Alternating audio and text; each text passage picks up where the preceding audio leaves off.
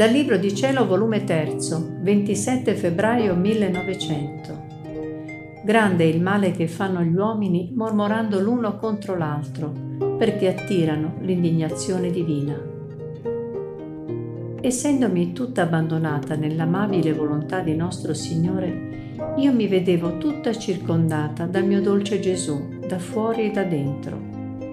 Con l'essermi abbandonata in Lui, nel suo divino volere, mi vedevo come se il mio essere fosse divenuto trasparente e dovunque mi rivolgevo vedevo il mio sommo bene. Ma quello che mi faceva meraviglia era che mentre mi vedevo circondata da dentro e da fuori da Gesù, così io, il mio povero essere, la mia volontà, circondava Gesù come dentro di un circolo in modo che lui non trovava l'apertura come potersene uscire perché la mia volontà, unita alla sua, lo teneva incatenato, senza che mi potesse sfuggire.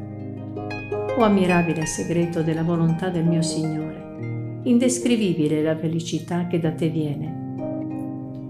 Ora, mentre mi trovavo in questo stato, il benedetto Gesù mi ha detto, Figlia mia, nell'anima tutta trasformata nel mio volere, io vi trovo un dolce riposo Quell'anima diviene per me come quelle sedie o letti morbidi e soffici che non danno nessuna molestia a chi vuole riposarsi. Anzi, ancorché siano persone stanche e addolorate ad usarli, è tanta la morbidezza e il piacere che prendono nel riposarsi su di essi, che nel risvegliarsi si trovano forti e sane. Tale è per me l'anima conformata al mio volere, ed io in ricompensa mi faccio legare dalla sua volontà e vi faccio splendere il sole divino come nel pieno meriggio. Detto ciò è scomparso.